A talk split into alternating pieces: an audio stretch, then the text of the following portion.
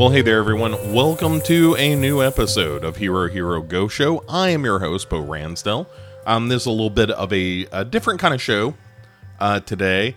Um, I wanted to do something that was reminiscent of sort of how the show began, where there's an informative piece, but I think the way this is going to work moving forward is that's going to be sort of its own show. Uh, this is something that I'm calling Go Show Classics. And these are movies that are a little bit off the beaten path, uh, even in terms of Asian horror movies, but they're sort of critical in the film history of Asian horror. And in this episode, we're going to go all the way back to 1926 for this one. And uh, this is a movie called A Page of Madness. And so we're not going to waste any time. Let's jump into it. Probably a little bit of a shorter episode, but it's going to be dense with information, I hope. So, anyway, buckle up. Uh, and you may be asking yourself, Bo, what is a page of madness? And the short answer is that it's a silent movie from 1926, directed by a guy named Teinosuke Kinugasa. And we'll get to what makes the movie notable in a minute here but it's kind of a minor miracle that we have this movie at all. And after its release in the mid 1920s, the movie just disappeared along with every known print. And that was the case for about 45 years until the director Kinugasa himself came across an old print of the movie in his personal storage. And I kind of love these stories. That there's really nothing more romantic to me than the notion of a lost book or a movie that's been rediscovered, and in this case, after nearly half a century. And so Kinugasa's movie stands as one of a very few silent movies that we have from the silent era of Japanese movies.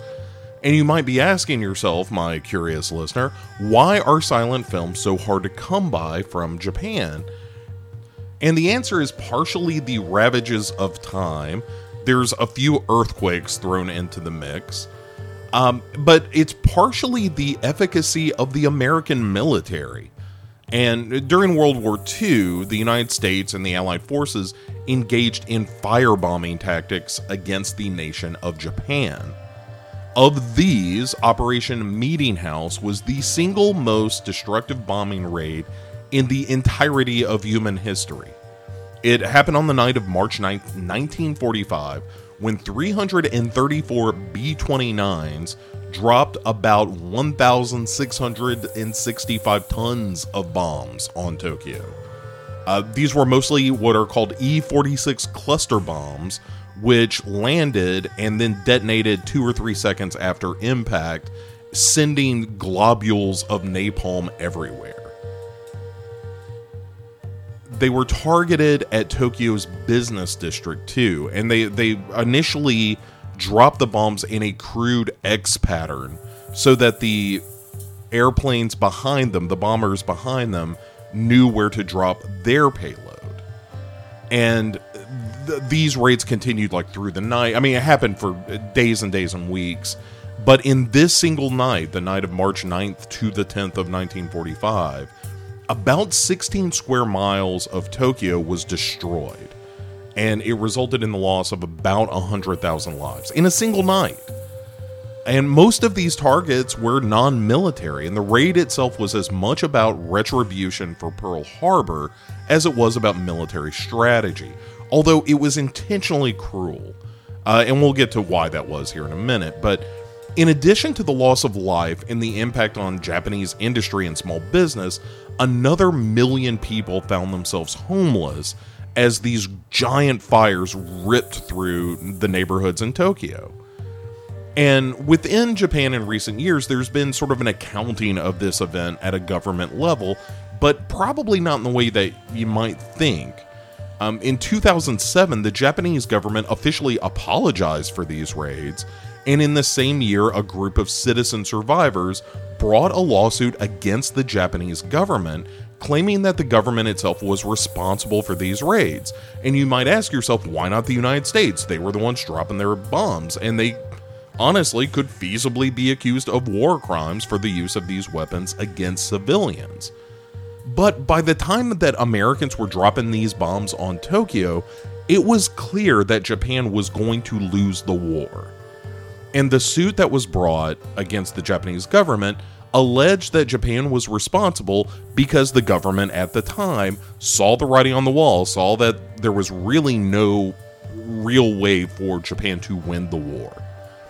But they continued to fight the war, anyways, and that forced the Allied forces to use more extreme measures, including the atomic weapons used in Hiroshima and Nagasaki, to basically pummel Japan into finally declaring defeat. And the lawsuit was thrown out, but it kind of offers us some insight into how Japanese citizens, at least some of them, view those wartime bombings, less a, a, a product of the American military and more that Japan just wouldn't admit that they had been beaten. But regardless of the politics and the morality of these bombing raids, they cost Japan not only tens of thousands of lives, but much of their recent history, especially film history, was lost at the same time. Uh, a lot of the Japanese cinema just burned up. You know, the victims of this war, along with the men and women who starred in those films. And so the discovery of A Page of Madness is remarkable for many reasons. Uh, when it was first shown, A Page of Madness had no inserts or title cards or anything like that to convey dialogue, the way that a lot of Western films did.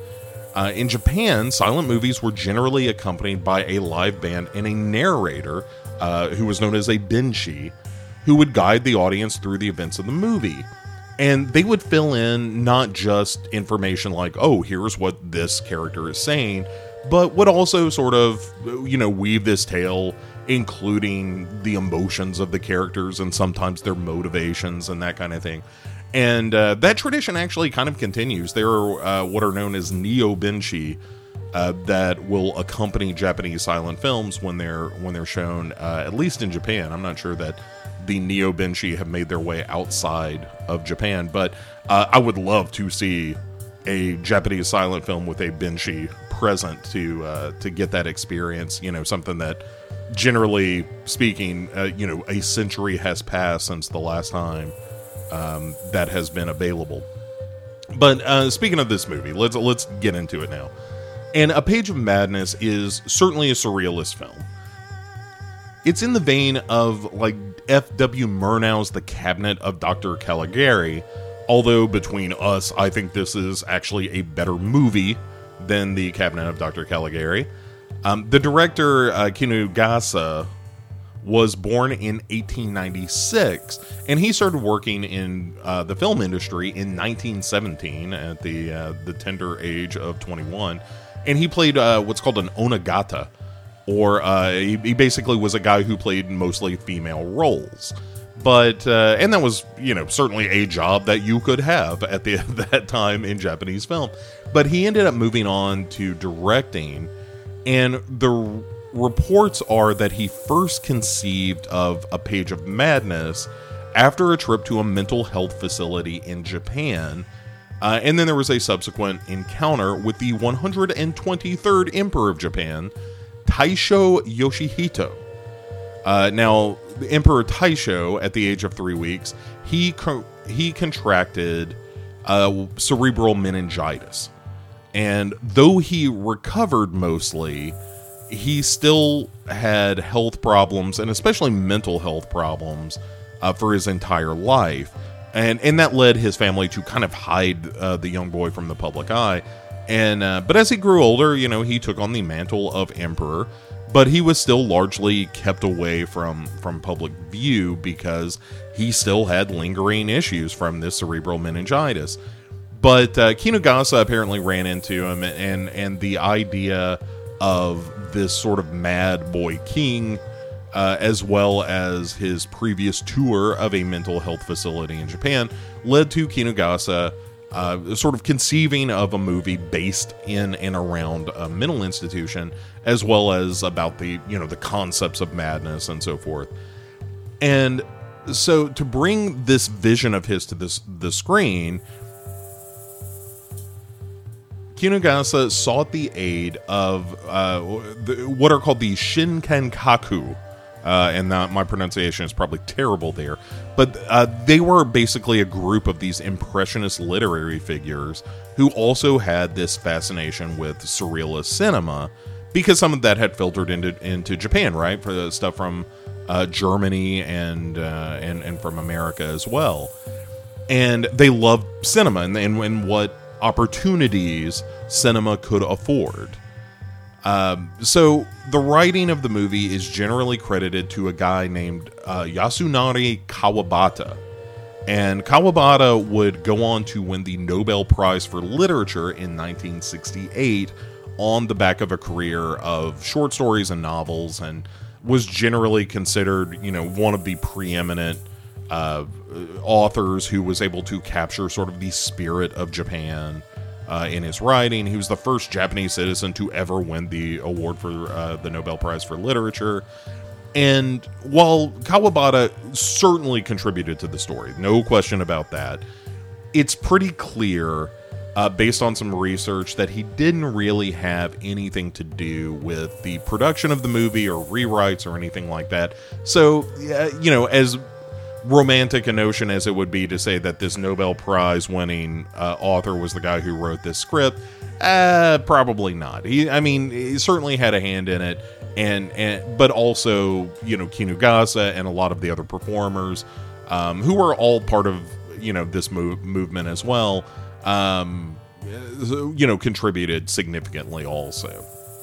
And the production of the movie was almost entirely independent. Uh, the only uh, real attachment to a what would be considered a movie star at the time was uh, an actor named Masuo Inoue, who agreed to be in the movie for free, uh, and that garnered some studio attention, which led to the movie studio Shochiku uh, stepping in to offer some facilities and financial support after Inoue uh, decided to star in it and Shochiku was a major studio at the time, and and they got the movie into shooting around May of 1926, and there were a couple of months of, of prep and shooting, and then the movie just appeared in in theaters in July of that same year in 1926, and on release. A Page of Madness screened in a couple of theaters that were generally reserved for foreign movies. And there was an idea in Japan uh, at the time, and and one that you know uh, followed into the the decades after that movies made in Japan, like domestically made movies, just weren't as good as movies that came from you know America and Germany and and a lot of the places that were really um, innovating with cinema but a page of madness was kind of a different animal and was it was sort of head and shoulders above a lot of what Japanese directors were producing. And so the good movie theaters showed a page of madness, you know, over these what were assumedly superior Western films. And so they didn't want to relegate a page of madness to these domestic theaters that showed what, let's be honest, they kind of thought they were crappy movies uh, or at least just not, you know, fighting at the same weight class as uh, as the movies from uh, largely the West. And one of the contemporary critics at the time, though, after A Page of Madness was screened, was pretty quick to say that, like, hey, this is the first film like film born in Japan. Uh, that is a quote that comes from a guy named Akira uh, Iwasaki, um, a critic at the time. But unfortunately, while critics absolutely loved A Page of Madness, uh, audience were really put off by it because it is a very surrealist film. Um, it is strangely Lynchian in a lot of ways, but that's, uh, you know, assuming that Lynch did not borrow heavily from a lot of surrealist uh, uh, directors and editors that came before. But it has that kind of vibe, right? It is not uh, a very easy sort of good guys versus bad guys kind of movie. It's way more complicated than that, and that's also what makes it fascinating and and you know it reminds us how lucky we are to, to even have this movie uh, in, in, our catalog. But when it was rediscovered uh, in 1971, the film Kinugasa returned to circulation was also about 30 minutes shorter than the movie as it originally screened, and that trimming is generally believed to have been done by Kinugasa himself, and that no version of this longer, like 140 minute film remains unless it it's sitting somewhere undisturbed in another storage facility somewhere uh, just waiting to be discovered and that's kind of a romantic notion as well. But all right so enough about the heritage of the movie. Uh, let's talk about what makes a page of madness kind of a special movie regardless of the circumstances surrounding it and uh, sure, Kinugasa was a brilliant and avant garde filmmaker in his own right, and later in life, he would be rewarded with the Palme d'Or at Cannes, and uh, he would get an Oscar uh, the same year for 1953's Gates of Hell. Uh, but in these early silent days, when A Page of Madness screened, he was mostly influenced by a Murnau movie um, and, and specifically one called The Last Laugh from 1924 that uh, Kinugasa referenced quite a bit. And using that movie sort of as his impetus to be willing to do anything, sort of with film composition and editing and camera placement and camera movement, all of that stuff would be employed to achieve this desired effect. And in the story, Kinugasa is telling this tale of a custodian, is how he's often referred to, at an insane asylum. Uh, the, this custodian was played by the, the guy Masuo Inoue that we talked about earlier, and he's taken this job to be near his wife, who is crazy, uh, which is not the scientific term, I understand that, but uh, she is uh, institutionalized because she tried to kill uh, their infant child and the daughter of the custodian, the now adult daughter, comes to the custodian and says, "Hey, I'm I'm going to be uh, wed potentially. I have a suitor." And the custodian is a little freaked by this because, on the one hand, he doesn't have a dowry uh, to to offer, which you know, if you're unfamiliar with dowries, it's just traditional gifts that the the father of the bride provides or the bride's family provides. Um, also, uh, you know, the, there was this stigma attached to mental illness, right? That the idea was that in Japan at the time, um, that mental illness was hereditary, and and we have learned uh, through the years that that's not entirely untrue, but you know, uh, in the world of a page of madness, that uh, carries with it a stigma that you know, hey, maybe this guy is not going to want to marry the custodian's daughter because of uh, of the wife. So the custodian is sort of in this position where he is trying to potentially escape with the wife to hide her. Uh, question mark. Uh, again, this is a little unclear. It's it's a very surreal film, and and sometimes the motivations are a little lost because we do not have a Benshi along for the ride to explain some of this stuff. But that seems to be the idea, um, which results in a riot in the asylum, and uh, and it, you know at the end of the day, uh, the the custodian starts to have these visions that may or may not be true. Uh, some we know aren't. Like he has this very uh, vivid dream about winning this beautiful bureau that he can then use for a dowry for his daughter.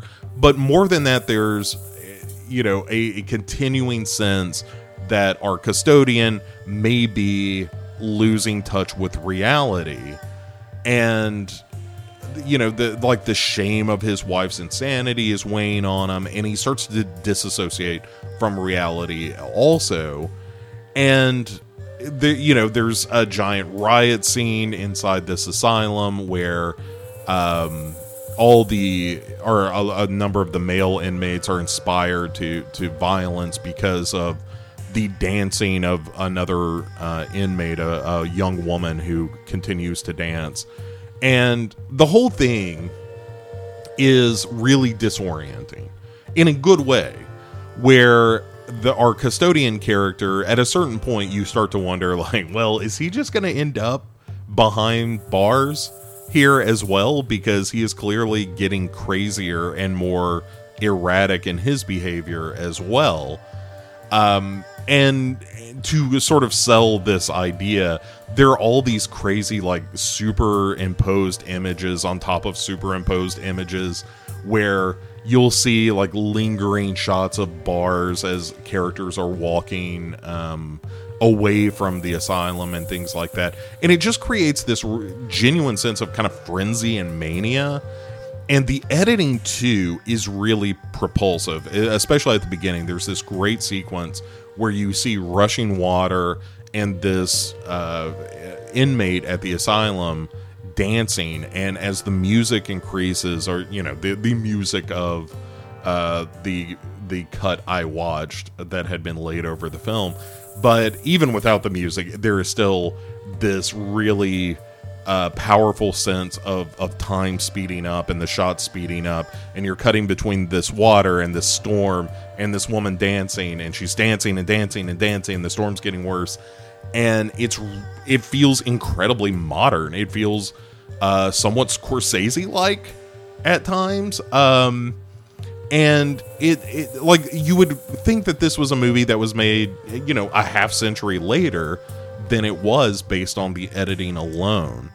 And it also doesn't have i mean it, it, does have some of the dramatic acting of a silent film but even that feels more subdued and it just feels like there's so much more going on under the hood of this thing.